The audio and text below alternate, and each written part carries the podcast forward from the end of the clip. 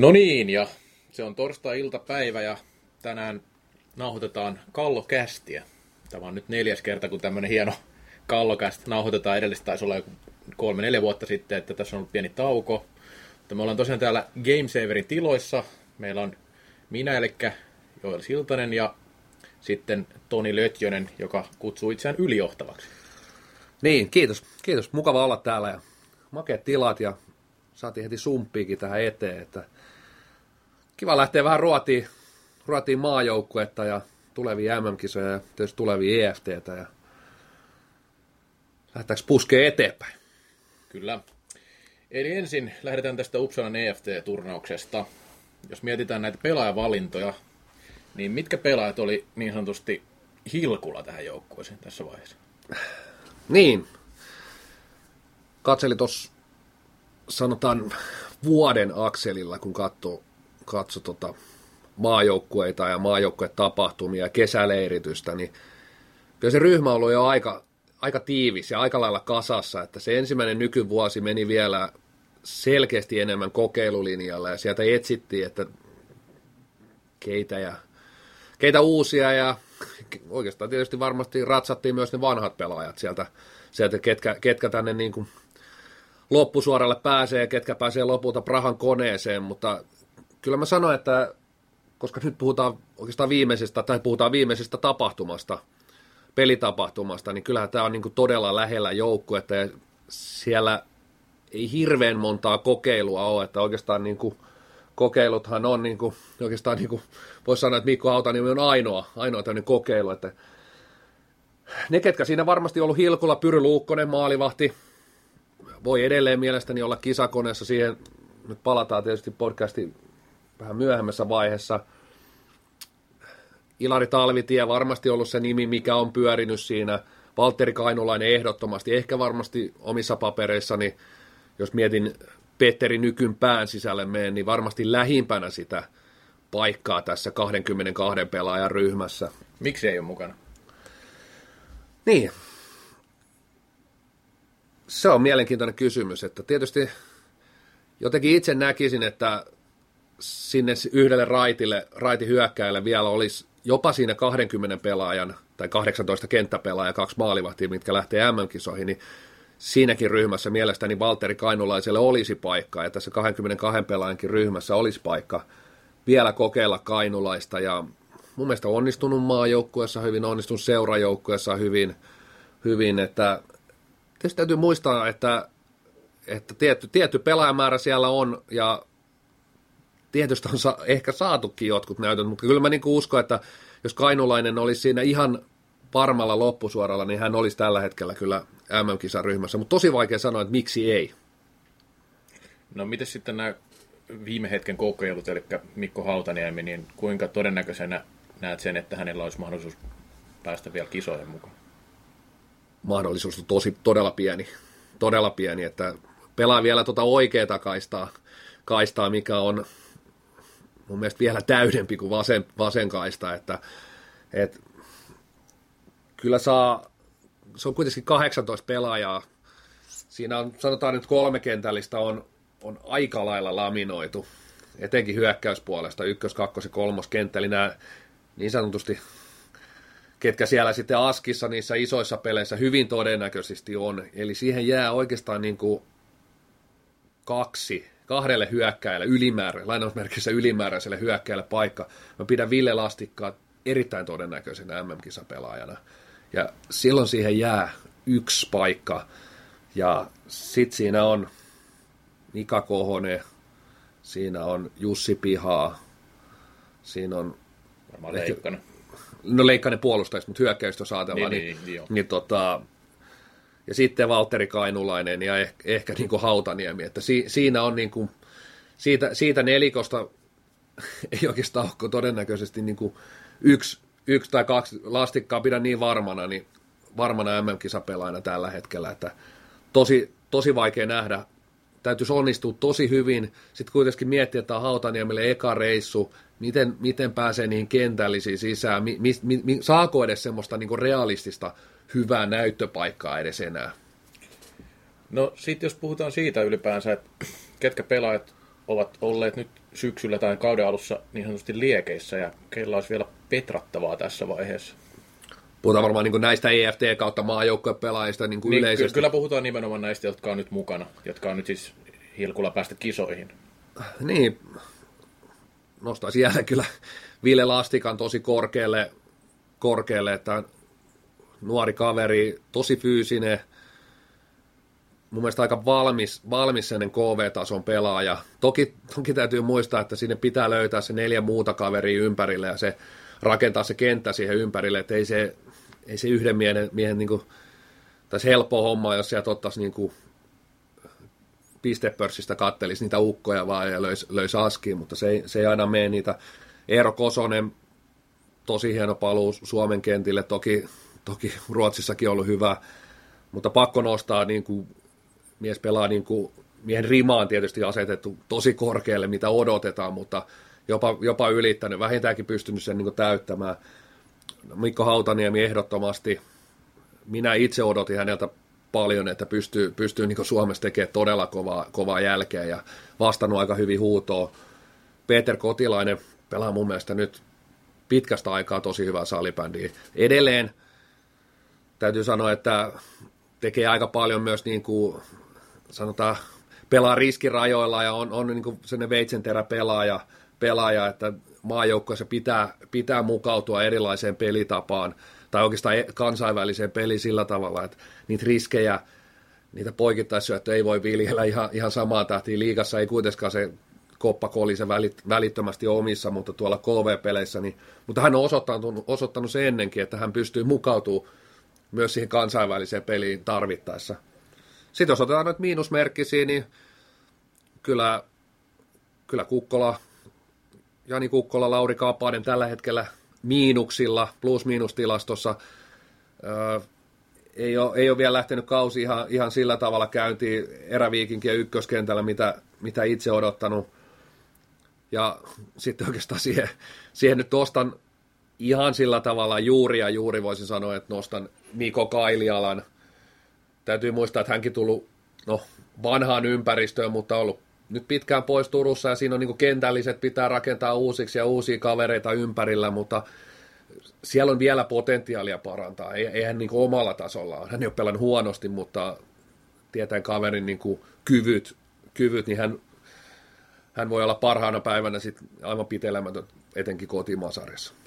Entäs sitten Nestori-osasto? Niin, eli mennään varmaan tänne, tänne ikämiehiin, eli Mika Kohoseen ja Juha Kivilehto. Juha Kivilehto. Et, täytyy sanoa, että itse asiassa klassikin pelejä nähnyt valitettavan vähän. Olisinko nähnyt yhden ottelun, niin siitä on niin tosi vaikea vetää johtopäätöstä. Et, et, sanotaan näin, että kyllä Juha Kivilehdollakin alkaa tiukkaa tekemään tuohon kisakoneeseen. Et, et, et, Mutta mut siihenkin vähän palataan ehkä vähän myöhemmin tuossa. Samoin Mika, mutta Mika Kohonen, täytyy nostaa silti siinä, että mielestäni Kohonen on ollut ne pelit, mitkä mä oon nähnyt, niin hän on ollut parempi, mitä mä oon odottanut. Ja mitä ehkä, ehkä joiltain foorumeilta välillä saa luke, lukea. Et, et hän, on, hän on paremmassa kunnossa kuin viime kisoja edeltävänä aikana. SPV, SPVssä hän ei ollut mielestäni näin, näin, voisiko sanoa, että hyvällä jalalla. Mika Kohoseksi hyvällä jalalla. Hän on paljon kevyemmässä kunnossa, näkee heti ulkomuodosta ja liikkeestä ja kaikesta, että hän on niin kuin paljon paremmassa fyysisessä kunnossa, ehkä jopa henkisestikin paremmassa kunnossa. Viime kausi oli Ruotsissa ihan, ihan hyvä, ja ne pelit, mitkä mä oon nähnyt, niin mun mielestä Kohonen on ollut, ollut, ollut hyvä, hyvä kentällä. Otan vielä yksi, yksi pointti tähän, tähän maajoukkojen rakentamiseen, niin Ville Lastikka on ainut pelaaja, joka on mukana nyt niin sanotusti vähän heikomman tason liikeporukasta. Onko sillä kuinka suuri merkitys sun mielestä, että missä joukkueessa pelaajat pelaa ylipäänsä?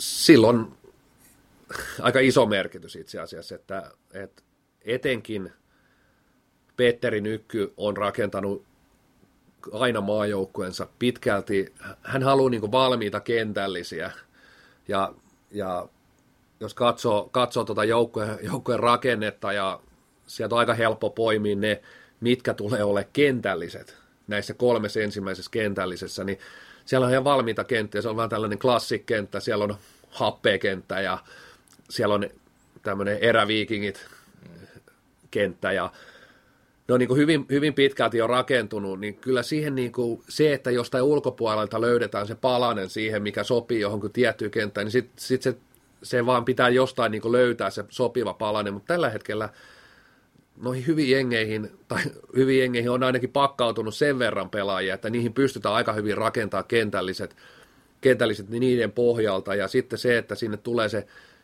kaveri jostain, niin sanotaan, että yksittäiselle kaverille, tarpeeksi hyvälle kaverille, niin sille ei ole merkitystä, vaikka pelaisit niin kuin missä. Ruotsissa Kim Nilsson pelasi divaria, mutta hänellä oli toisaalta pitkä historia maajoukkueessa, pitkä historia tiettyjen pelaajien kanssa, eli kun hän tuli maajoukkueeseen, niin ei hän tullut niin kuin puskista, puskista, että enemmän mä näen sillä historialla merkitystä kuitenkin enemmän kuin sillä, missä pelaa tällä hetkellä, mutta se, että jos pelaa pelaa heikommassa jengissä ja ei oikeastaan vähän niin kuin saanut sitä näyttöpaikkaa, ei ole päässyt kokeilemaan eikä missään vaiheessa pelannut näiden lainausmerkeissä isojen poikien ka- kanssa niin, ja maajoukkueen pelaajien kanssa, niin kyllä se, kyllä se varsinkin tämä loppusuoralla, kun mennään kisoja kohden, niin se alkaa näkymään. Ja siksi nämä valinnat niin kuin, on tämän suuntaisia jälleen kerran ja siellä on niin kuin, usein tulee sitä vikinää jostain, että miksei tämä ja tämä, mutta tätä, tätä ei pelata tätä hommaa sillä, että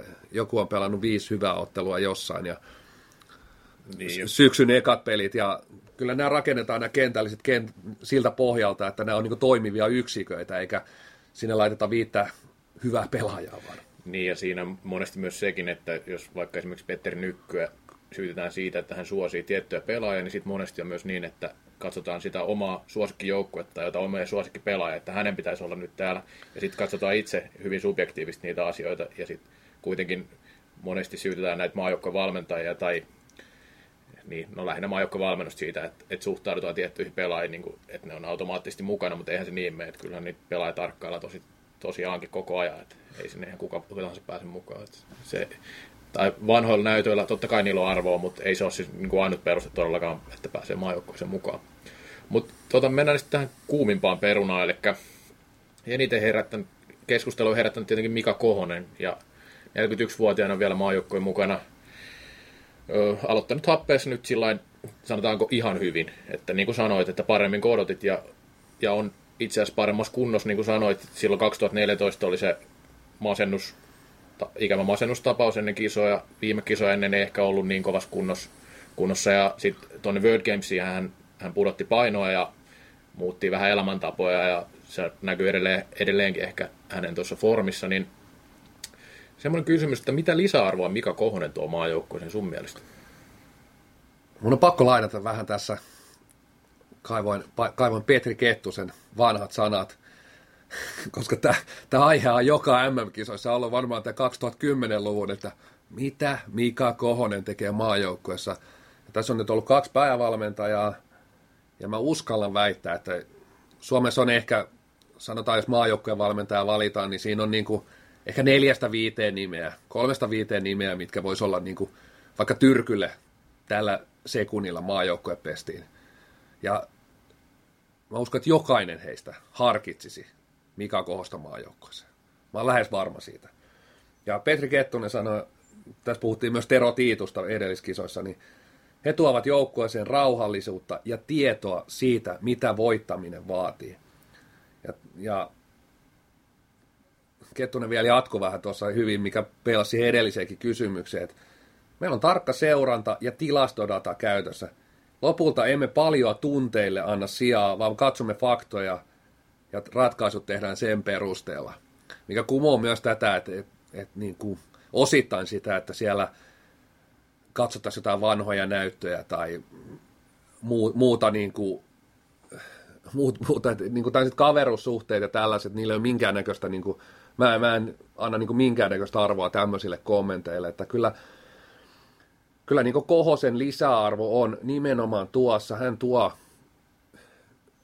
kokemukseen haluaisin puhu, pu, palata niin kuin aiheena vähän myöhemmin lisää, mutta niin kuin tietynlaista luotettavuutta, monipuolisuutta myöskin ja erikoistilainen osaamista. Ja hän tuo sitä, niin kuin, sitä, sitä mitä Kettunenkin tuossa sanoi, että, että hän on niin kuin palanen, tärkeä palanen siinä joukkueessa, siinä myös roolissa, siinä isähahmon roolissa, ja näen kyllä isona osana myös sen niin kuin erikoistilanne osaamisen sekä rangaistuslaukauksissa että ylivoimalla.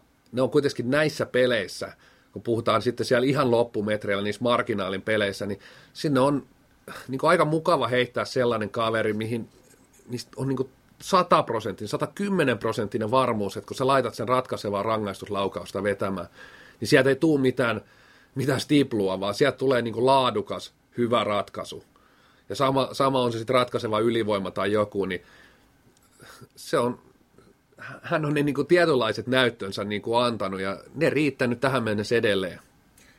No, jos ajatellaan vähän tarkemmin näitä liiga, liigamatseja, mitä hän on pelannut tällä kaudella, niin esimerkiksi happeessa on varsinkin ylivoimalla ollut erinomainen, mikä, mikä on näkynyt muun muassa maalien muodossa ja muutenkin. Tota, joku nosti esille Twitterissä sen, sen, että se mitä hän on laukonut, niin melkein kaikki laukaukset osuu maali, maali kohti, mikä on tosi tärkeä juttu muuten, näin niin vaikka aina maaliin meniskään. Mutta miten itse näet, että monesti sanotaan, että liian hidas jalka ei riitä. Miten on pärjännyt sun mielestä? No, erittäin. Mun mielestä niissä kahdessa ottelussa, mitkä on nähnyt, niin on pelannut hyvin. Myös näin itse kommentteja, että ei tule ylivoimalla edes hyökkäys, hyökkäyskentälle tai hyökkäyspuoliskolle, että jää usein vähän niin kuin roikkuu sinne alaspäin. Toisaalta joku valmentaja voi miettiä, että hei, mieshän käyttää koko kentän, kentän niin kuin neliöt kaikki hyväkseen. Se syöttövalikoima on edelleen siis ehdottomasti niin kuin liiga, liigan eliitti ja se syöttökovuus, legendaarinen syöttökovuus, jonka Jarkko Rantala taisi tässä kerran viime kauden lanseerata, mutta onhan se niin kuin laadukas, kova syöttö ja se lähtee todella usein ykkösellä. Kyllä Kohosen peliä, jos, jos alatte tapittaa Kohosta siellä kentällä, niin kyllä hän niin kuin näkee ratkaisun usein sen liik- niin kuin, että mitä tapahtuu seuraavaksi. Hänellä kun on pallo tulossa, niin hänellä on kyllä tieto, mihin pelata seuraavaksi. Ei siinä yleensä oteta sinne kahvaa ja lähdetä veivaa, vaan se pallo lähtee, lähtee niin kuin sinne, mihin hän on jo sen, siinä vaiheessa, kun pallo on tulossa, niin hän on päättänyt. Toki tiety, tietyissä tilanteissa, jos edelleen se liike on niin kuin haaste, haaste niissä tilanteissa, kun hän joutuu, sanotaan, yksi ykkösiin isossa tilassa, mutta kyllähän hän on niin fiksu pelaaja, että loppupeleissä niitä tilanteita tulee itse asiassa aika vähän, vähän että hän joutuu niihin tilanteisiin. Ja ehkä niin kuin hauskintahan tässä on, että hän Kohonen on niin kuin enää viime vuonna mikä hidastunut. Hän on ollut yhtä hidasta niin kuin kymmenen vuotta, vuotta että se niin kuin, se, se, se, miksi tietysti Kohonen, Kohonen niin on, on koko aika tapetilla, niin siihen on niin monta syytä, syytä, mutta tietysti hän on ensisijaisesti niin pelaaja, joka kiinnostaa. No, hän on nyt silti edelleen mukana tosiaan EFT-joukkueessa ja itse arvioit vähän, että, että ei välttämättä olisi kuitenkaan sun kisajoukkueessa mukana. Tai sanoit tuossa aikaisemmin, kun oli ylijohtava Hornan kattela teksti, niin kerroit siinä, että, siinä, että hän ei olisi sun joukkueessa. Niin mitkä on syitä, minkä takia hän et ottaisi häntä joukkueeseen? No, sanotaan näin, että edelleenkin korostan sitä, että olisi erittäin lähellä sitä. Mm. Lähellä sitä ja tietysti tässä kun, tätä kun joukkuetta niin miettii, niin jos, jos itse olisin niin päävalmentajan housuissa, Petterin nykyfarkkuhousuissa, niin, niin tietysti niin olisin varmaan lähtenyt rakentaa projektia jo aikaisemmin sillä tavalla, että Mika Kohonen ei ole mukana todennäköisesti. Mutta nyt kun ollaan niin loppusuoralla, niin tilannehan on, se, että itsekin tässä niin kuin harkitsee vakavasti, että kyllähän niin kuin Kohonen itse asiassa on aika, aika lähellä niin kuin maajoukkojen paikkaa. Suurin syy siihen on kun hän itse ja toinen syy on se, että ei, ei siellä ole niin kuin pilvin pimein vaihtoehto. Ei siellä ole kavereita, mitkä olisi niin kuin valmiita, valmiita hyppää niin kuin Prahan MM-kisoihin, ottaa siellä välierissä vaikka roolia, roolia niin, mutta siis no ne syythän on oikeastaan niin kuin siinä, siinä, että riittääkö se Mikan, Mikan vauhti, vauhti enää siellä niin kuin ihan siellä kansainvälisen tason niin kuin korkeimmalla huipulla. Toki tarvitsee niin kuin muistaa, että todennäköisesti hänen roolinsa esimerkiksi välierissä ja finaalissa voi olla hyvinkin pieni. Hän ei, hän ei varmaan ole siinä kolmessa pelaavassa kentällisessä, jos nyt siis valitaan joukkueeseen. Että, että kyllähän se niin kuin, kyllähän se pärjää edelleen siinä niin kuin fyysisessä pelissä ja pystyy sen tilan ottaa ja käyttää. Hän on monipuolinen, hän pystyy käyttämään sentterinä ja pakkina ja tuo sinänsä niin kuin jo semmoisen niin kuin erin, erinomaisen lisää siihen maajoukkoon. Että ei noitakaan pelaa, niitä on kuitenkaan niin älyttömästi, ketkä pystyy niin tota kahta roolia pelaamaan, mutta, mutta kyllä se niin suurin syy on se, että riittääkö se oikeastaan se vauhti sinne kansainvälisen, kansainväliseen tempoon, ja nimenomaan puhun nyt siinä vaiheessa, kun pelataan välieriä finaalia. No sitten tietenkin muutkin kokeneet pelaajat on saanut, tai muistakin kokeneista pelaajista on puhuttu, että kuuluuko olla vielä mukana. Lähinnä nyt on puhuttu Juha Kivilehdosta, että Tatu Väänänen ei ole ollut tässä keskustelussa mukana, vaikka hänelläkin rupeaa olla ikää ihan mukavasti, niin mikä on sitten peruste siihen, että Kivilehto on mukana tässä vaiheessa vielä? Niin mä, tässä mä voisin ottaa ehkä tuon niin kuin koko kokemuksen, että mit, mitä se kokemus on, että niin kuin, kokemus on aika äkki, äkki että ah, silloin ikää tämän verran mittarissa, että se on kokenut, se on, se on yli 30, niin se on kokenut, ja onko se yli 35, niin se on kokenut. Että tällähän niin kuin usein ajatellaan tätä, että vai onko se joku liikaottelumäärä tai maaottelumäärä, että missä vaiheessa pelaaja hyppää niin sinne niin. kokenut kategoriaan. Mä taas niin näkisin tämän tilanteen, että kokemus on yhtä kuin yhteisiä kokemuksia. Mm. Ja sen takia, tämä on yksi suuri syy, miksi Mika Kohonen on joukkoissa, miksi Juha Kivilehto on joukkoissa. Ja oikeastaan miksi Nykky valitsee myös näitä pelaajia sinne. Heillä on yhteisiä kokemuksia. Nämä pelaajat on, ne on kärsinyt siellä Klubenissa sen jatkoaikatappion. Ne on rakentanut siitä uuden pohjan, voittanut jatkoajalla, voittanut 2010, ihan pystyy Ruotsin. Ja ne on kulkenut tämän matkan, niillä on jää, mieletön määrä yhteisiä kokemuksia, ja tämän pitäisi jokainen, niin valme, tai jokainen valmentaja varmasti ymmärtää, että mikä merkitys semmoisella on, että, että otetaan ihan kuin liikajoukkuja, että sä oot, oot jotkut karsinat vaikka vältät, tai oot jossain putoamiskarsinassa, sä, sä selviät niistä. TPS yhdeltä vuodelta hyvä esimerkki. Se joukkue oli mielettömän energian sai sieltä seuraavalle kaudelle, kun sillä joukkueella oli niin kuin yhteinen kokemus, mistä oltiin selvitty. Oltiin selvitty sieltä aallon pohjasta. Niin tämä on se isoin syy, miksi näitä kokeneita Juha Kivilehtoa, tuollahan, niin kuin, tuollahan monta yli kolmekymppistä pelaajaa. Et, et, et siis mun mielestä se niin kuin keskustelu aika äkkiä siellä niin kuin iässä ja kokemuksessa. Kuitenkin – mielestäni, mielestäni niin ei maajoukkojen valmentaja tehtävä ole, ainakaan lähtökohtaisesti ole te, te, tehdä mitään nuorennusleikkausta. Tämä keskustelu on ainakin huuhkajissa käyty aikanaan niin kuin, vähän niin kuin sama, samalla tavalla ja moneen otteeseen. Että ei, ei, niin kuin, ei mielestäni päävalmentaja tee tietoisesti nuorennusleikkausta. Hän valitsee sinne parhaat, hänen mielestään parhaan joukkueen parhaat pelaajat iästä riippumatta. Ja tässä monesti tuntuu se, sekoittuva se, että kun Ruotsilla tässä vuosikymmenen alussa vaihtui vahvasti näihin 80-luvun lopulla syntyneisiin pelaajiin toi miehistö, niin siellä sattuu olemaan myös poikkeuksellisen hyviä pelaajia niissä ikäluokissa, mikä ei ole semmoinen niin normaali tilanne välttämättä, että siellä sattuu olemaan näitä kaikki Kalantteja, Enströmeitä ja muita, että se, siinä on myös, myös paikoin sattumaa, että se ei aina mene sillä vaan, että otetaan nyt nuoria, kun ne on nuoria, ei, eihän se mene niin, että kyllä se paikka pitää kumminkin ansaita aina. Että se... Kyllä, ja siis Suomeltahan tulossa tämä, voisiko sanoa, nyt parikymppisiä, vähän vajaita, erittäin hyvä sukupolvi sieltä, mutta ei ei ne näihin ralleihin vielä vaan valmiita. Niin, jos ajatellaan, että 96-99 siinä tuli kaksi mestaruutta, niin vanhimmat on nyt 22, että ei ne Ruotsillakaan ihan jokainen 88 ollut 2010 vielä mukana, tai tai niin kuin näin, että kyllä siinä, niin kuin, kyllä siinä on se iso steppi nousta sitten vielä miesten maajoukkojen mukaan, että ne on eri pelejä kuin ne U19 kisapelit, mutta ei sitä voi kukaan kiistää, että siellä olisi paljon lahjakkuutta. Että kyllä se, niin kuin toivotaan, että sieltä nousee pelaajia myös tälle tasolle.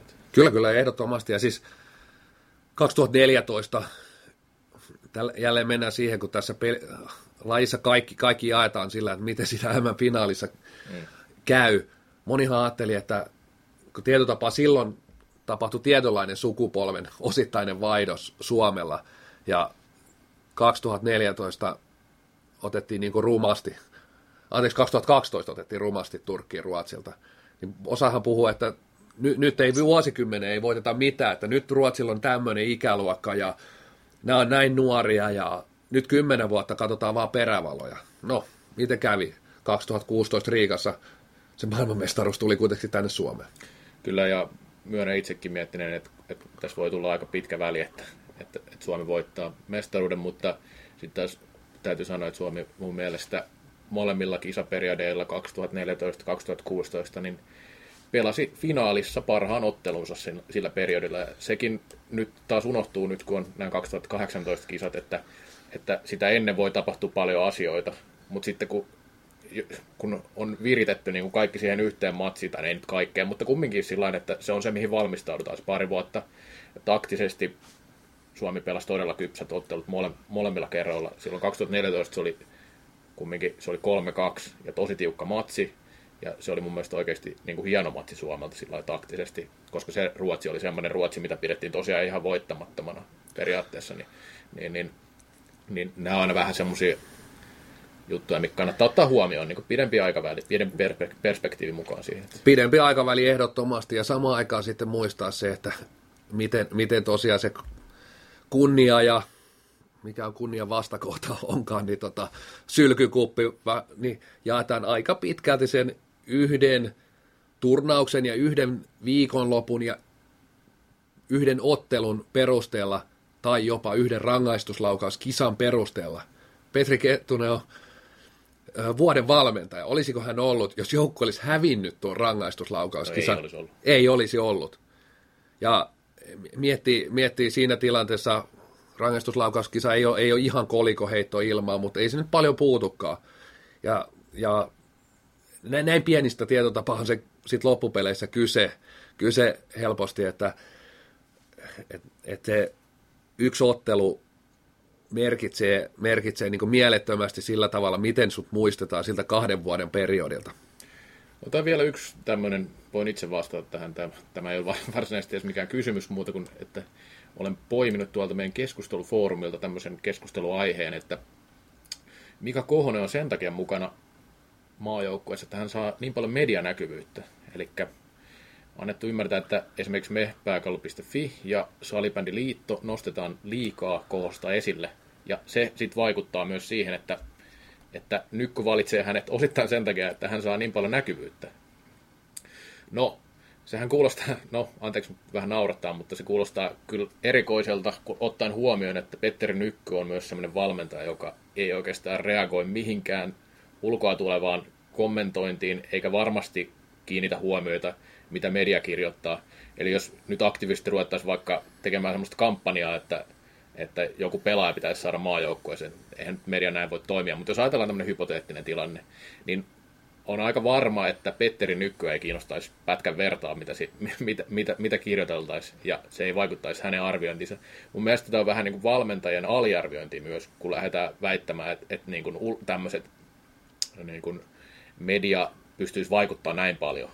Tai mitä itse uskot, että on, onko se mahdollista, että, että niin kuin näkyvyys tai tämmöinen, että pelaa näkyy, jos ajatellaan, että se vaikka Kohonen näkyy enemmän kuin joku Rasmus Kainulainen, niin, niin, niin, niin niin mitä itse sanoisit tuohon, että niin kuin... ei, vaikuta, ei vaikuta ainakaan Petteri Nykkyyn millään, millään tavoin, että ja se varmaan niin kuin Petteri Nykyssä on ollut vuosi, vuosien ajan niin kuin hyvin ärsyttäväkin piirre, että hän on aika lailla semmoinen, jossain mielessä niin arrogantti ja sellainen oman tiensä kulkija ja, et, ja oikeastaan niin kuin, en, en, en kaikessa on niin kuin, mikään niin nykkyfani, mutta siinä mä niin kuin arvostan jollain tapaa tosi paljon häntä, että hän ei, hän ei niin kuin ole lähtenyt ketään niin kuin mielistelemään näissä valmennushommissa. Hän niin kuin tietää tietotapaa sen oman, oman arvon, arvonsa, ja jos joku tuolla vähän jollain miesten tasollakin vähän valmennushommia tehnyt, huutelee nykymetodeista tai missä, missä kengissä tai vaatetuksessa hän on, hän on Eerikkilän leirillä, tai meikäläinen tässä hämmästelee, että miksi nyky laittaa kaikki pelaajat johonkin rasvaprosentin mittaukseen tai inbody-testeihin ja mitä järki on sikatesteillä, niin ei nyky, nyky ei niinku korvansakaan lotkauta tämmöisellä, että et, ei, ei niinku minkäännäköistä. Et kyllähän on niinku, siinä mielessä sellainen niinku, kovaksi keitetty valmentaja, mitä valmentajat niin ainakin isommissa lajeissa usein huipputasolla on, että et tiedät itsekin häntä haastatellaan, niin hän on semmoinen iloinen velikulta ja vastailee mukavia, mutta loppujen lopuksi niissä vastauksissa ei ole kyllä niin hirveästi sillä tavalla sisältöä, että hän on sellainen teflonia, että ei, ei juuri anna, mutta antaa sen, sen iloisen vaikutelman, mutta ei sieltä, ei sieltä niin hirveästi tihku sit kuitenkaan mitään kättä pidempää. Ei, ja sitten jos palataan vielä tähän Kohosen sen verran, että Kohonen on semmoinen pelaaja, joka nyt sitten varmasti Janne Tähkä ohella tunnetaan yli lajirajoja. Niitä ei ole liikaa, sanotaan näin. Tällä hetkellä niitä ei ole. No, Peter Kotilainen on siinä, että, se, että hänestä voi tulla semmoinen isompi persoona. Muut on valitettavasti aika paljon semmoista harmaata massaa löytyy kumminkin myös, että, että eihän pelaaja tunneta sillä Mutta Kohonen, sen ura on, on semmoinen poikkeuksellinen, ei semmoista kukaan tehnyt aikaisemmin, kun hän on tehnyt, niin mun mielestä se kaikki medianäkyvyys, mitä hän saa, on ihan perusteltua. Voin, voin niin kuin allekirjoittaa kaikki jutut, mikä Mika Kohosesta on kirjoitettu, koska, koska se sitten myös yleensä kiinnostaa lajin ulkopuolella, ja se on mun mielestä edelleen tärkeä juttu, koska, koska lajihan ei ole sillä tavalla preikannut niin kuin valtaväestön keskuudessa, että, että se, tota, niin, tällaista tarvitaan ja tällaisia persoonia. En sano, että mikä Kohonen olisi mikään suuri persoona, vaan hän on nimenomaan pelikentällä näyttänyt sen niin kuin, suuruutensa mun mielestä. Ja se on myös hieno juttu, että se ei ole tarvittu mitään sirkustemppua. Ehdottomasti siis otit nimenomaan hyvän pointin siinä, että on, on tosiaan ehkä tämän hetken aktiivipelaajista nimenomaan ainoita, ainoita jotka, on, jotka tunnetaan tämän pikku salipädihörhöjen piirin ulkopuolellakin. No sitten mennään Petteri Nykkyyn, joka oli tuossa jo vähän, vähän esillä, mutta jos katsotaan tätä periodia, kun hän tuli päävalmentajaksi, niin miltä se on vaikuttanut näin ulkopuolisen silmiin, kun et tietenkään ole maajoukkoleireillä ollut mukana? Joo, enää ei ole, enää ei ole kutsu Petteriltä tullut, että, mutta valmiina ollaan, jos rahaa tarvitaan. Joo, tietysti tosi samanlainen silti kuin vaikka Kettusen ehkä koko jakso. Et, et, Suomi on kuitenkin, jos otetaan koko 2000-luku, niin Suomi on oikeastaan lähtenyt kerran MM-kisoissa suosikkina, ja se oli 2010. Muilla kerroilla Suomi on niin kuin aina lähtenyt takamatkalta ja oikeastaan aina sitten valmentajalta, että no nämä samat, nämä samat asiat, onko liian vanha joukko, onko Kohonen mukana, mikä, mikä onko nyt maailman nopein pelitapa, onko nykky, nykky nyt, tekeekö, tekeekö onko liian, liian rankkoja testejä Eerikkilässä ja sitten peilataan harjoitusotteluihin ja itse asiassa tein, tein niin kuin suht kattavaa tilastointia noista esimerkiksi harjoitusotteluista, niin ne on niin kuin vuosien saatossa hyvin, hyvin samanlaiset. Oikeastaan paras jakso Suomella Ruotsia vasta harjoitusotteluissa niin kuin tuloksellisesti on periodi 2011-12. Ja 2012 finaalissa tuli tukkapölly ihan kunnolla. Eli noilla, lopulta noilla harjoitusotteluillakin on etenkin tuloksen valossa äärimmäisen, äärimmäisen pieni merkitys. Niin kuin mä en ihan hirveästi anna niille, niille arvoa, että tämä valtakausi on niin kuin vaikuttanut hyvin, hyvin pitkälti siltä, mitä ainakin itse odotti, että mitä niin kuin miten nykky toimii. Eihän, niin kuin, eihän niillä ole niin kuin syytäkään tällä hetkellä niin kuin muuttaa hirveästi toimintatapoja. Entä onko tullut pelillistä uudistusta sun mielestä? Ei, ei mielestäni ole. Että se on ehkä se niin kuin kritiikin aihe, mikä varmasti, varmasti on ainakin osittain aiheellinen. Ja varmasti se, se mihin tullaan heti niin kuin ottaa kiinni, jos, jos ei sitä kannu, jos ei kannu nouse nouse Prahassa, että miksei niin pelillisesti ole menty eteenpäin ja näin, näin poispäin, mutta tämä, tämä nykytapa rakentaa joukkoja, että tämä on ihan tismalleen samanlainen, mikä johti sitten lopulta niin kuin kahteen tuplamestaruuteen silloin. Rakennetaan jo hyvin pitkälti niin, niin haetaankin semmoisia pelaajia, itseohjautuvia pelaajia, haetaan valmiita kentällisiä, ollaan niin kuin siinä askeleen edellä, vaikkei sitten ehkä niin kuin siinä pe- pelita taktisesti, pelillisesti, hän, hän ei ole niin kuin mikään sellainen, se ei ole hänen vahvin alueensa. Et, et hän on usein siirtänyt, siellä on ollut Mika Ahosta, Jussi Jänttiä, jotka on niin enemmän hoitanut sitä puolta. Et hän va- rakentaa joukkuetta, nimenomaan joukkuetta tosi, tosi niin kuin vahvasti, ei, ei niin kuin yksittäisten pelaajien kautta, vaan, vaan valmiita kokonaisuuksia, hakee valmiita kenttiä, joilla on sitä niin kuin historiaa, sitä, niitä yhteisiä kokemuksia. Ja tämä metodi, tämä sama metodi oli silloin ensimmäisellä periodilla ja se on nytkin. No mistä, no tästä on meille itse asiassa tullut vähän kritiikkiä, että nykyään ei ole kritisoitu me, meidän Hornan kattila-artikkeleissa, tai sinä et ole kritisoinut tarpeeksi. Kuulemma olette hyviä ystäviä, niin kuin olet kuulemma kaikkien maajoukkuepelaajien kanssa, niin sen takia, että et voi kritisoida heitä. Niin, tota, mistä voisit kritisoida nykyään tällä hetkellä? No, sanotaan nyt tässä maajoukkueperiodilla, niin en tiedä, siis ensimmäisen vuoden hän valmensi klassikissa, ja ehkä vähän tuntui, että menikö se ensimmäinen vuosi, missattiinko siinä jotain siinä ensimmäisen vuoden aikana, kun oli, oltiin niin kuin kahde, kahdella pestillä, kahdella pestillä, mutta siitä, siitä niin kuin, en, en osaa sanoa, mutta mielestäni siinä niin kuin vähän, vähän oltiin sillä tavalla, että ei, ei oltu vielä, voisiko sanoa, ei, ei oltu vielä niin kuin ihan tosissaan. Et niin kuin, nyt on vuoden verran menty niin kuin la, kaasupohjassa ja enemmän, enemmän tosissaan, että missattiinko siinä vähän niin kuin yksi vuosi. vuosi. Toinen on siitä, mistä on niin kuin osa muistakin kritisoinut, niin kyllä mielestäni niin kuin aika paljon mennään silti fysiikka edellä paljon testattu pelaajia. Mä en, mä en ihan itse näe sitä, että me ollaan niin kuin Ruotsia sellaisella fysiikalla, että fysiikassa jäljessä ja eihän meidän pelitapakaan perustu siihen mitenkään, että me niin kuin lähdettäisiin juokseen joltain, juokseen joltain jalkoja alta, että kyllä mä niin kuin siinä näen, näen, että ja en mä tiedä niin kuin missä, missä mä niin kuin en, kyllä mä nämäkin on niin asiat nostanut, mutta kai sit pitäisi enemmän vaan kritisoida kaikkea, niin ihmiset olisi tyyty, tyytyväisiä.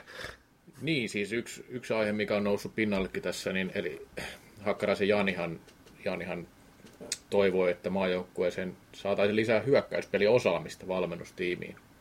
Oletko nähnyt, että siinä hyökkäyspelissä olisi petrattavaa?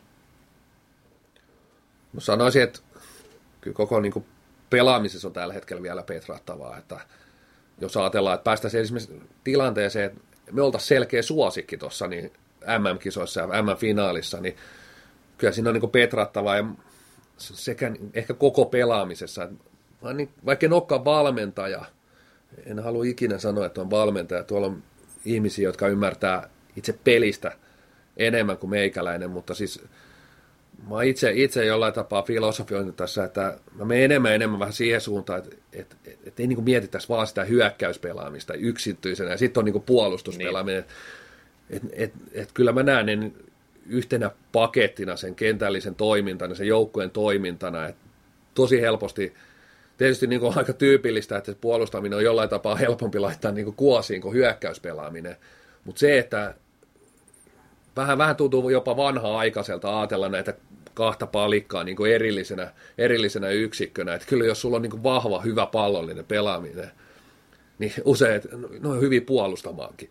Totta kai sun pallolliset on koko aika lähellä, lähellä siinä, sä menetät pallon, ne on edelleen lähellä.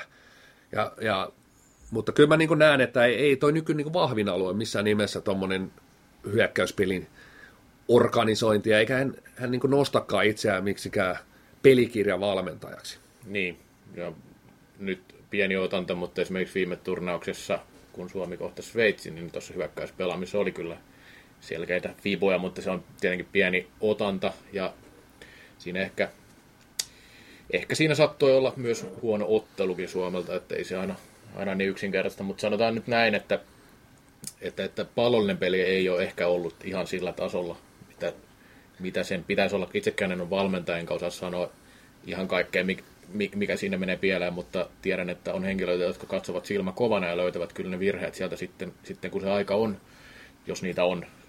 Tota niin, mutta esimerkiksi viime M-finaali, jos miettii, niin siinähän Suomi pelasi fiksusti pallon, pallon kanssa koko ajan ja puolustikin periaatteessa pallon kanssa. Et, et, niin kuin jos puhutaan siitä viisikkopelistä, niin sehän oli sitä nimenomaan parhaimmillaan, eikä puhuta pelkästään hyökkäämistä tai puolustamista. Mutta sitten, jos puhutaan vielä nykystä, niin mistä kehuisi nykyään? Ai, nyt pitää, vie, vieläkö pitää kehoa, että eikö tullut kritiikkiä just siitä, että on, on vaan kehuttu. Että, no, no, siis... joo, no joo, mutta jos ajatellaan, että onko jotain, no jos verrataan Kettuseen nyt sitten sit vaan ylipäänsä, niin mikä, mitä hän on tehnyt mielestäsi paremmin kuin Kettunen? Ehkä, ehkä se pelaajien sellainen, siellä on, siellä on niin ehkä pelaajien tuki, voisiko sanoa. Pelaajat on ehkä ostanut, ostanut nykyn paremmin kuin Petri Kettusen vielä. Et nyky, nyky osaa tietotapaa sen, sen pelin. Hän myy sen oman juttunsa, sen yhteisen juttunsa vielä paremmin. Et, et Kettunen kehittyi tuossa kuuden vuoden aikana älyttömästi siinä ja, ja se, se hänen periodi, kuuden vuoden periodi, se oli niin kuin huikea nousujohteinen. Ja silti kuitenkin hän niin kuin loppuun asti häntäkin kuitenkin kritisoitiin suht vahvasti, että, että, että, että ja itsekin kritisoin. Mielestäni hänen, niin kuin, hänen tilastoissa hän oli kaikkien aikojen, Ruotsia vasta hän oli kaikkien aikojen huonoin päävalmentaja. Mm. Jos ei nyt mennä 90-luvun valmentajia, jotka valmensi niin kuin alle kymmenen peliä. Mm. Mutta Pasi Tilanderin jaksosta eteenpäin, niin Petter, Petri Kettusen tilasto oli Ruotsia vastaan huonoin.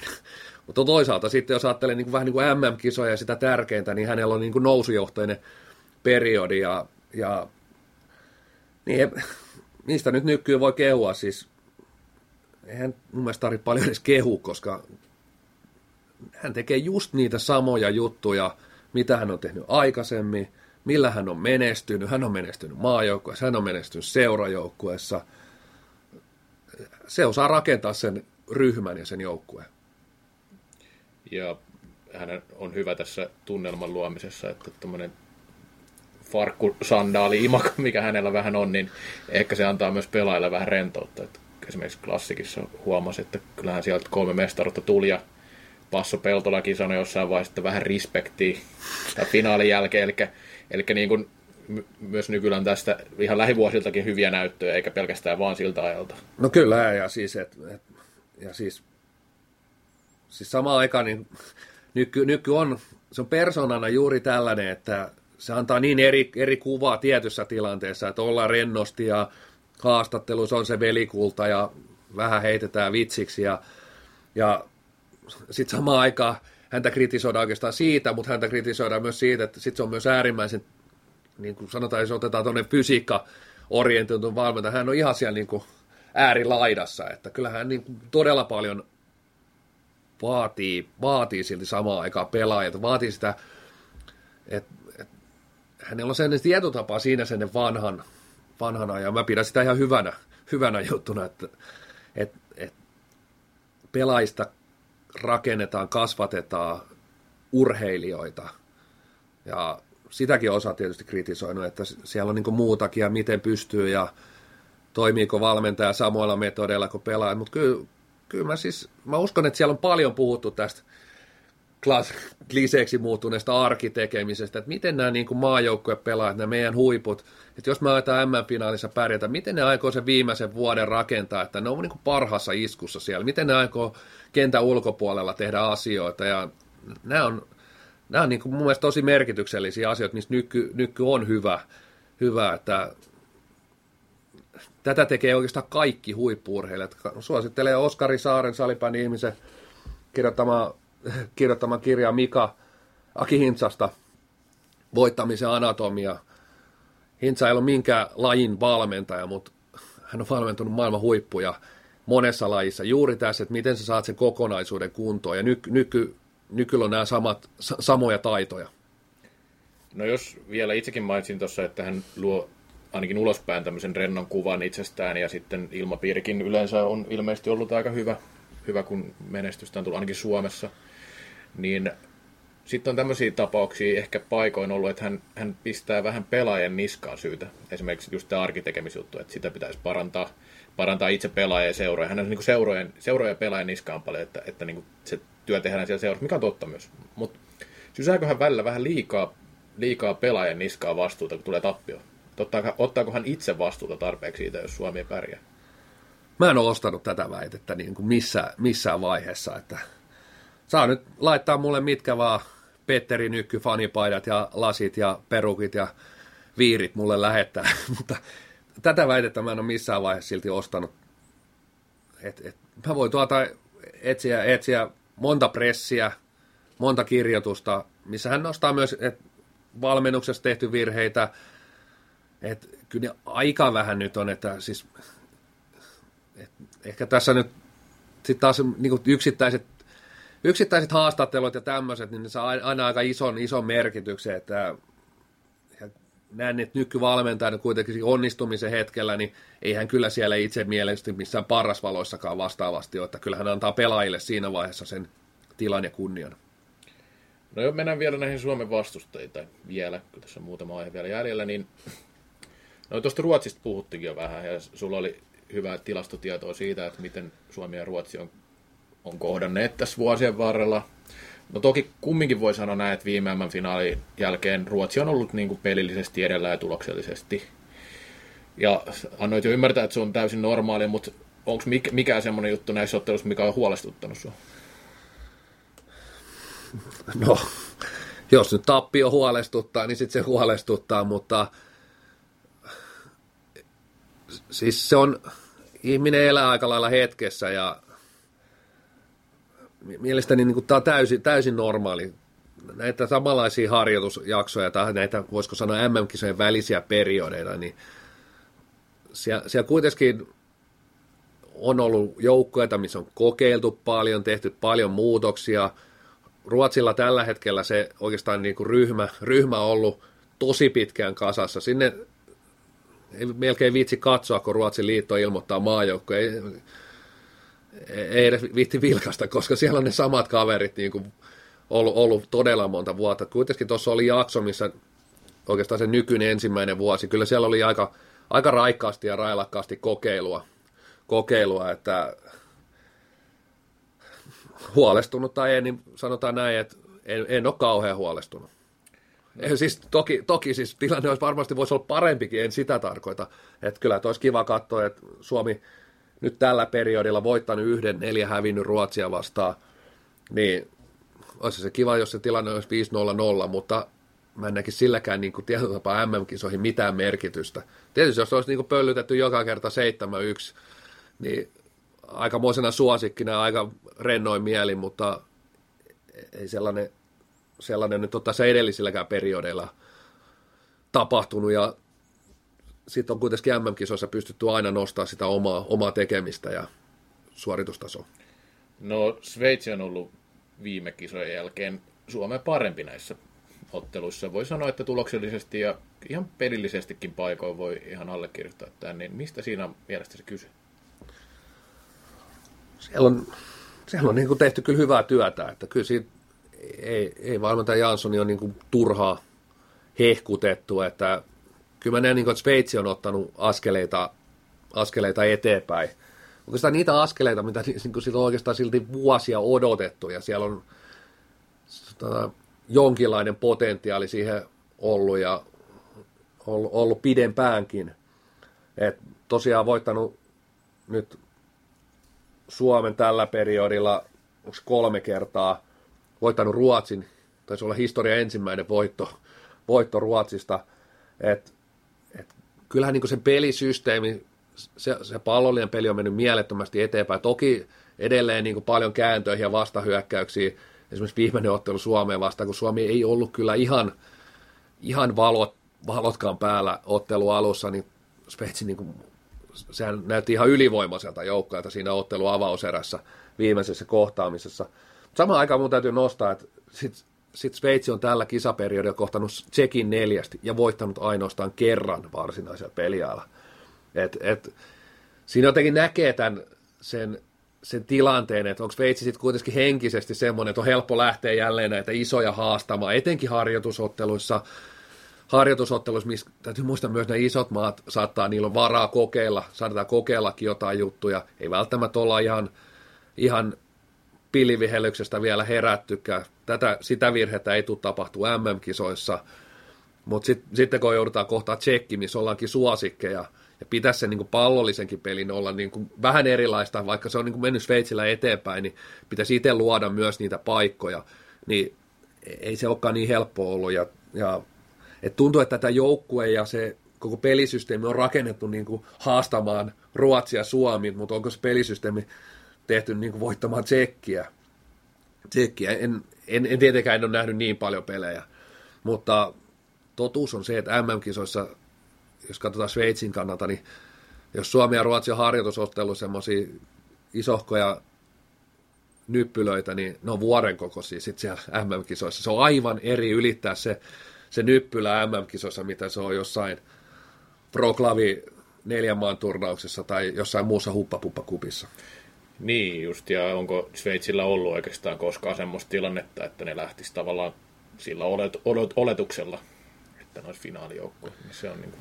Niin, totta kai, ja siis heidän on helppo silti lähteä näihinkin kisoihin mielestäni sillä, sillä että jälleen tulee, oletetaan nyt, että tulee Suomi-Sveitsi välierä, niin se on Sveitsille tosi, tosi ihanteellinen tilanne jälleen kerran, ja se on vuodesta toiseen, on se Tsekki tai Sveitsi, niin niillähän on pelkkää voitettavaa. Se on tosi vaikea, se on se, on, se, on se vaikein ottelu sekä Ruotsille että Suomella. Siinä on, niin kuin, siinä on mitään voitettavaa. Se M-finaali ei ole mikään voitto, mutta se tappio on, on niin kuin katastrofi. Et, et, et, et se niin kuin välierä on, se on kuitenkin sillä tavalla myös sille suosikille aina, aina tosi haastava ottelu, koska siinä on niin, niin paljon hävittävää ja toisella on pelkästään oikeastaan voitettavaa.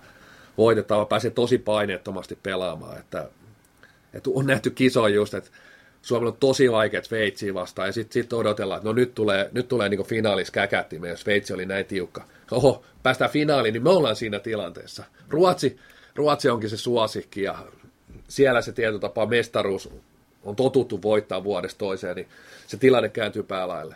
Joo, enkä tosiaan tarkoittanut tässä, että tilanne nyt olisi automaattisesti se, että Sveitsi olisi suosikki, mutta ne ei myöskään koskaan oikein ollut semmoista tilanteessa, että ne olisi esimerkiksi top 2 joukkue tässä kisoihin. Ei missään nimessä. Mutta tota, sitten puhutaan Kettusen Tsekistä vähän. Tsekki on ollut Suomelle helpohko vastus, sanotaan näin, että Suomi on ollut edellä ja voittanut suurimman osan näistä peleistä aika selkeällä maalierollakin vielä, että, että niin pelejä on pelattu aika paljon Suomen ja Tsekin välillä, niin niin onko Tsekki pudonnut mielestäsi tämän kovemman kolmikon kyydistä nyt sitten? Vastaus on on. Ja mä itse ehkä, tietysti usein puhutaan, ehkä, ehkä laji-ihmiset haluaa väkisin puhua neljästä isosta maasta. Se antaa kuvaa, että taisi jotenkin, se on parempi kuin puhua kahdesta isosta, mikä on totuus. Että tässä on, tässä on vuosia eletty tilanteessa, missä on kaksi Suomi, Ruotsi, kaksi, Tsekki, Sveitsi, ja sitten on loput, joista sitten sieltä on tullut haastaa jo jonain vuonna Saksaa, Norjaa, Tanskaa, Latviaa, Viroakin ehkä jonain vuonna, mutta tämä on se niinku, sitten se on se Bubbling Under-osasto, mutta mielestäni niin Tsekki ei ole ikinä ollut tässä niinku top kakkosessa tietenkään, eikä Sveitsikään, mutta Sveitsi on nyt selkeästi ottanut niin kuin, mielestäni kuitenkin semmoisia askeleita, että se, voisiko sanoa, että lähestyy tätä top kakkosta. Ja Tsekistä mä voi ihan, ihan ainakaan niin kuin sen näkemäni ja kuulemani perusteella ihan sanoa samaa, että, että, että mikä siihen sitten on niin syynsä, niin en, en tunne niin hyvin esimerkiksi Tsekin mitään järjestelmää näin, että, mutta kyllä se vähän sellainen tilanne on, että kyllä Suomessa ja Ruotsissa niin nämä lajit on jo kaiken maailman urheilulukioissa ja, ja se toiminta on viety just urheiluopistoihin ja siis toimintana, vaikka tämä on niin kuin harrastajamäärältään iso, mutta noin muuten niin aika pikkulaji edelleen sillä tavalla, että ei olla niin kuin tuolla isojen poikien joukossa, mutta, mutta ne puitteet, mahdollisuudet, niin me ollaan samoissa pöydissä siellä. Että nämä niin kuin, urheilijoiden niin kuin, mahdollisuudet kaikki on, on tosi hyvät. Ja mä en niin kuin, ihan usko, että Tsekeissä esimerkiksi tilanne on niin kuin, samanlainen, mutta niin kuin, oikeastaan verrannut siihen, että, että, moni, että joko ne tulee, lähestyykö ne. Mun mielestä niin kuin, pitkään näytti, että ne on jäänyt koko ajan kauemmaksi. Nyt Sveitsi on osoittanut, osoittanut sen, että ehkä se, se, että kun Suomi ja Ruotsi on mennyt pendoliinalle eteenpäin, niin nämä on tullut resinalla perässä. Että nyt ehkä, ehkä niin kuin Sveitsillä jonkunnäköinen höyryveturi siinä on, että pikkusen kuro tätä umpeen. No onko vielä sillä merkitystä, että heillä on kotikisat, tai onhan sillä jotain merkitystä, mutta näetkö, että, tai minkälaisena näet sen merkityksen, että heillä on kotikisat nyt tänä vuonna? mä näen, että sillä on merkitystä. Tsekkiläinen yleisö on, on niin kuin loistava, loistava yleisö ja oikeastaan toi on se syy, suurin syy, miksi mä näen, että Tsekki ei itse asiassa välttämättä ole Sveitsin takana näissä kisoissa, että, että se kotikenttä etu kuroo mielestäni se Sveitsin pelillisen ja muutenkin sen edun, edun umpeen. No tota, sitten puhutaan vielä näistä, no tuossa puhuttiin ja sivuttiin näistä harjoitusturnauksista, että mille annetaan meidän mielestä vähän liikaakin arvoa, niin, niin, niin onko se nyt sitten sillä tavalla, että tämä kahden vuoden periodi niin, niin kuin tiivistyy, no, otanpa uudestaan. Eli annetaanko näille harjoitusturnauksille liian suuri arvo ennen kisoja, että niin kuin tehdäänkö semmoisia johtopäätöksiä liikaa, että Suome, Suomi ei vaikka voi pärjätä. Mä otan nyt esimerkki viime periodista. Esimerkiksi nämä meidän en, enemmän pelistä ta, ymmärtävät kirjoittajat kirjoittivat monesti, tai ennen kisoja toivat kritiikki esimerkiksi Kettuselle, että Suomen peli ei toimi. Jossain vaiheessa se toimii, ja sitten niin kuin kumminkin Ruotsi oli suosikki ja näin edelleen. Niin Miten sä itse arvioit, että annetaanko näille harjoitusturnauksille siinäkin mielessä liian iso arvo, että ei välttämättä tosiaan saataan kokeillakin juttuja eikä, eikä pelata niin tosissaan sitten välttämättä jossain kevään EFTssä, tai no sehän nyt on niin kuin se kaikista vähiten tosissaan pelattava turnaus muutenkin, mutta, mutta mm. mikä on sun näkökulma tuohon? Että... No tosissaan varmaan aina pelataan, mutta sain pointin, niin. pointin kiinni, että kyllä niitä kokeiluja että tehdään, että sanotaan M-finaali 2016, niin Suomi pelasi hienoa peliä, pelasi silti aika sellaista pallolla kurinalaista ja välillä todella, voisi voinut sanoa jopa, niin kuin, että ei nyt silmiin hivele, että siirrellään palloja ja pidetään omilla, mutta että harvoin näkee harjoitusturnauksista tai harjoitusottelussa, että joku lähtisi noin kurinalaisella taktiikalla pelaamaan, että kyllä se niin kuin, siellä ei välttämättä harjoitusturnauksen ottelussa, siellä keskitytään enemmän siihen, mitä me tehdään, miten me pelataan. Haetaan kentällisiä, katsotaan, miten meidän pelaajat suorituu. Sitten kun mennään MM-kisoihin, niin sitten sit lyödään siis kouttaus päälle ja lähdetään voittaa sitä vastustajaa. Et, et, niin nämä hyvät valmentajat, Pet Kettunen, Nykkyy, otetaan Ruotsista hillit, ketä vaan, ei niin näille tuloksille, jälleen kerran sillä tulokselle ei ole mitään arvoa. Et ne lähtee siellä kehittämään omia juttuja, katsoo pelaajia, miten ne suoriutuu kansainvälisessä niin kuin ympäristössä. Ja sitten kun tullaan kisakone hyrähtää ilmaan, niin sitten aletaan niin tsekkaa, mitä nämä vastustajat tekee ja lähdetään voittaa. Sitten sit taas ei merkitse se, miltä se peli näyttää, sitten merkitsee vaan tulos. Okei, sitten annoin sulle tehtävän ennen podcastia, eli, eli tee oma joukko ja sulla varmaan ketjuittain on, tai jonkinlainen kokoonpano on siinä, niin riittää nyt, nyt kun on perusteltu aika pitkälti näitä, että miksi kukin on tai ei ole, niin voit ihan luetella, että millä, millä kokoonpanolla ylijohtava lähtisi MM-kisoihin. Joo, maalivahdit, Kosonen, Luukkonen. Eli Luukkonen nousisi nyt tästä vielä, vielä tota noin kisakoneeseen ja, ja sitten ykköskenttä, Salin, Salo, Juhansson, Savonen, Lamminen, ei esittely ja klassikenttä kaipaa. Sitten mennään tämmöisellä eräviikinki kentällä, ehkä vähän liioiteltu sanoa näin, mutta mennään nyt sentterin mukaan, niin Kapanen, Kukkola, Kailiala, Väänänen, Stenfors.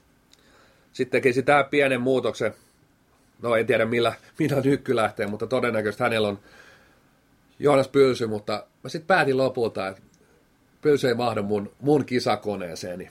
Eli kotilainen piha Manninen olisi, olisi tota noin, kolmoskenttä, Junkkarinen, ja hidas vanha, väsynyt, ei enää käyttöä. Olisi pitänyt laittaa jo kauan sitten maajoukkoista pois. Juha Kivilehto. Ja sitten mahtuu vielä kolmen kentällisen lisäksi niin kolme, kolme pelaajaa, joita, joita sitten tota noin, niin voidaan käyttää. Täällä mä vedän myös erittäin tämmöisen rohkeen, rohkeen vedon. Mun tulee Ville Lastikka mukaan ehdottomasti. Sitten Valtteri Kainulainen, mulla ei tuu, ennen kuin sanon viimeisen pelaa, ei tuu, tota noin, niin tulee kolme hyökkäjää ekstrana, koska näen, että sieltä voidaan pudottaa kapasta puolusta, salo puolusta, siellä voidaan tehdä muutoksia tarvittaessa, tarvittaessa jos, jos halutaan. Ja sitten, eli Valtteri Kainulainen mukaan saadaan sinne se raitti, minkä mä haluaisin mukaan, ja Aaro Astala, joka myös sit pystyy myös vaikka alakertaa pelaamaan. Etenkin näissä niin kuin alkulohko huppapuppa peleissä, niin se on ihan sama, missä nämä kaverit siellä niissä peleissä viipottaa. Tuo haluaisin. Halusin, halusin tietoisesti myös muutamia vähän yllätys, yllätyskin nimiä tuohon. Joo, ei siis vaikuttaa ihan lupaavalta joukkueelta, mutta vähän haluaisin perustelu siihen, että minkä takia piha menee pylsy ohi tässä. Joo, ja siis oikeastaan niin piha meni myös Mika Kohosen ohi, että No niin, halusin, halusin oikeastaan tuollaisen tällaisen raksuttavan, raksuttavan tietokoneen, etenkin ylivoimia, tuohon kenttään vielä, vielä näkisin, että siinä niin juoksuvoimaa, vauhtikoneita on ja maalintekovoimaa. Tuossa olisi mun mielestä tosi hyvä sellainen junkkarinenkin tuommoinen va- vauhti, mutta sitten siellä olisi piha kivilehto, jotka pystyisi aika hyvin rytmittämään tota. Ja mä näen ehkä Joonas Pylsy, mä näkisin hänet ehkä enemmän niin kuin laiturina. Hän on mun, mun silmissä niin kuin laiturityyppi enemmän kuin sentterityyppi, mutta sitten hän ei kyllä mahdu mun niin kuin, tähän niin kuin oikealle, oikealle kaistalle, kaistalle. Ja tämä on se syy. Mun mielestä Pylsy ei ole mun papereissa sentteri. Pylsyhän on hyvin monikäyttöinen pelaaja. Kyllä, kyllä. Hyvä molempiin suuntiin.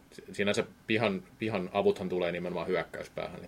Sitten taas, miten tuo joukkue haluaa rakentaa, niin sehän on ihan makuasia. Mutta Mä lähdin tämän hyökkäyspeliosaaminen edellä. Joo, ja siihen ei tarvita sitten erikseen valmentajaa, kun Ei tarvita. tarpeeksi hyökkäävä pelaaja, niin se riittää. Mutta joo, tämä ei vielä päättynyt tietenkään tähän, koska, koska, koska täällähän on keskustelussa nousee aina näitä nimiä, kenen hän niin sanotusti kuuluisi olla maajoukkueessa, kun näitä kokeneempia pelaajia pitäisi pudottaa joka vuosi pois tietenkin, tulee tietty parasta ennen päivää, jos menee, niin, niin se on osa mielestä, mielestä syy siihen, että ei mahdu enää maajoukkueeseen, niin Täällä on joitain nimiä, mitä itse nostanut, esimerkiksi Heikki Iiskola, Otto Lehkosuo, Aro Astala, Valtteri Kainulainen, sitten täällä on Jari Hankkio, Olli Kinnunen, Juho Sorri ja Joona Rantala, Rasmus ja Justus Kainulainen, Emil, Emil Ukkonen, sitten täällä on Perttu Järvinen Ervistä, esimerkiksi Ville Hirvisuo, joka pelaa Ruotsissa nyt, ei pelaa pääsarjassa. On muitakin, esimerkiksi Eero Jalo, niin TPS kanssa, niin mitä pelaa itse nostaisit vielä tähän? No, tässä oli tietenkin jo pitkä lista pelaajia. Niin No siinä oli pitkä lista ja sanoisin, että voi noin, niin- noin niin kuin allekirjoittaa lähes kaikki. Tuohon, tuohon ehkä nostasin nyt näin niin kuin nopealla raapaisulla, niin Markus Markkola Joo, ehdottomasti. ö, on, on, on toki vielä, vielä kypsymistä, mutta on, on potentiaalia. Sitten haluan nostaa Tuomas Harjulan Indiansista. On, pidän tosi, tosi, hyvänä, tosi hyvänä pelaajana ja sellaisena jää, jää aika helposti varjoon, mutta uskon, että kyllä tuolla, tuolla sitten viisaammat ja ketkä, ketkä niitä maajoukkoita valitsee, niin on kyllä Harjulla nimenkin, nimenkin laittanut sinne korvan taakse. Että kyllä tuossa, tuossa tuli sulla niin, niin, niin kuin napakka ja suht pitkäkin lista jo, melkein yli kaksi kentällistä äijää, että kyllä siinä niin kuin, ei nyt niin kuin nopealla täältä selkärangasta napsahda mitään, mitään muita mie- nimiä mieleen. Toki, toki siellä sitten aina saattaa joku uusi vanha, vanha kypsyä tietyllä tapaa niin kuin eri leveli. Et Joku Jussi Piha on hyvä esimerkki, että, Niin, että ja on muitakin, muitakin että me, sanotaan nyt, mä heitän tähän vielä nimeksi vaikka joku Kasper Fitzner, Joo. joka on pitkään, pitkään ollut sellainen, välillä päässyt kokeilemaan, ei, ei ole niin ihan missään vaiheessa oikeastaan lunastanut sitä paikkaansa, vaikka se sellainen to, tietynlainen potentiaali siellä on niin olemassa, olemassa, niin ehkä ympäristövaihto tai joku juttu, niin ehdottomasti hän voisi olla vaikka sellainen nimi, mikä tuosta löytyisi. Roni Laasonen, sama juttu. Ja niin, tässä esimerkiksi Hankkiokin ei ole, ei ole enää mikään nuori poika, mm. joka on tässä listauksessa. Että, SPV, no, SPV-pelaajalla tuntuu olleen vähän sitä, että ne ei ehkä ole sit maajoukkue siihen pelitapaan niin hyvin sopeutunut kuin muut pelaajat. Et siinä on vähän sitä, että siellä on paljon sellaisia pelaajia, mitä voisi miettiä, että, että, että Matias Veikkola. niin, Veikkola, kyllä, hyvä esimerkki.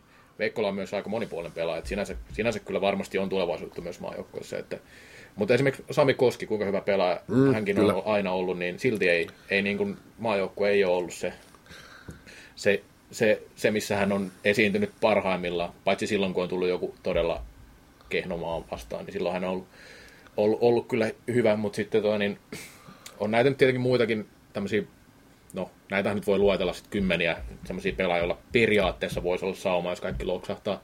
Mutta tuli vain tästä vanhemman polven pelaajista, eli hankkia, joka nyt kumminkin lähenee 30, niin vaikkapa Joni Henttonen on pelannut esimerkiksi. Esimerkiksi hän on semmoinen pelaaja, jolla periaatteessa on taitoja. Toki hän on pelannut Henri Johanssonin kanssa koko ajan. Sillä on, sillä on myös merkitystä. Henri Johansson ei, ei todennäköisesti tule enää, enää koskaan pelaamaan maajoukkueessa. Joo, nämä on, nämä on niin kuin just, kun maajoukkueita rakennetaan, kun niiden yhteisten kokemusten, niiden kentällisten kautta se, ne on, ne on niin nopeita rykäsyjä noin maajoukkojen prosessit, jos niitä melkein voi prosessiksi sanoa, koska nähdään muutaman kerran vuodessa ja, ja, ja silloin, silloin on hirveä etu, että sä pystyt niin sitä nopeuttaa sitä prosessia sillä, että siellä on niin valmiita kombinaatioita olemassa. Pelaajat on pelannut yhdessä ja niin kuin olisi kaikki mahdollisuudet, vaikka se oikea kaista onkin aika täynnä, niin, ja viimeisessä Hornan kattilassa nostin, niin kuin, että kaverihan tekee tällä hetkellä liikas mitä tahtoo. Niin silti mä en näe niin kuin missään nimessä häntä tällä hetkellä niin maajoukko, maajoukkoessa. Että siinä, siinä, se pelityyli, pelityyli on semmoinen, että raivataan ukot tieltä ja laitetaan pallo pussiin, mutta ei se, se ei sitten maajoukkueessa ole ihan, ihan niin kuin samaa leikkiä. Ja näitä esimerkkejä on paljon, mutta, mutta sitten taas jos rakennettaisiin rakennettaisi kentällistä ja lähdettäisiin vaikka joku SPV, kotit esimerkiksi SPV, niin sieltä lähdettäisiin niin kuin, hakemaan jotain kolmikkoa ja siihen lähdettäisiin rakentaa sitä kenttää, niin saatettaisiin olla taas eri, eri tilanteessa. No vielä on yksi kysymys jäljellä, eli pääset veikkaamaan. Miten Suomelle käy MM-kisoissa? Viimeksi veikkasin, että ne voittaa maailmanmestaruuden ja ne voitti. Missä veikkasit tai missä vaiheessa? Öö, kisaviikko, kisa, itse asiassa liiton liiton, tota noin, pidin silloin MM-kisoissa blogia tai kirjoittelin sieltä muutaman kirjoituksen ja mä taisin silloin laittaa, mutta taisin mä silloin Ruotsin laittaa, että ne voittaa ja ei ne voittanut, voittanut että Hornetit, pääkallon tekstissä Hornetit nousi ilmaan, mutta sinne ne jäi kentälle. Et, et, kyllä realistisesti silti me lähdetään takamatkalta, että et ei silloin näköjään ollut merkitys, mitä mä oon veikannut, että ei tästä tarvitse taikauskossa ruveta. Et ehkä meillä jää tänä vuonna hopea ja sitten, sitten saadaan siitä nälkää, niin pystytään kotikisoissa kirkastaa. Niin, ja varmaan itsekin pitää veikata jotain, että sit, mutta mä oon aika samoilla linjoilla, että se hopea nyt on semmoinen realistinen vaihtoehto tässä vaiheessa, mutta jos niin lähettäisiin vaan siitä, mikä on lähtökohdat. Joka tapauksessa se on nyt, tämä on nyt nykyn, tämä nykyn siis valmentajasopimuskin on vähän aiskahtaa siltä, että ne on kumminkin ne kotikisat on se tärkeä, tärkeä pointti tässä, ja se, sen takia hän myös oli seuraavakaan valmentaja vielä jonkin aikaa tuossa, niin, tai en tiedä oliko se vaan sen takia, mutta kumminkin nyt hän, hän pääsee keskittyä täysillä tuohon seuraavaan kisaperiodiin. Niin itse veikkaisin myös tätä hopeamitalia tällä kertaa. Eikä meillä se enempää. Kiitoksia. Kiitos.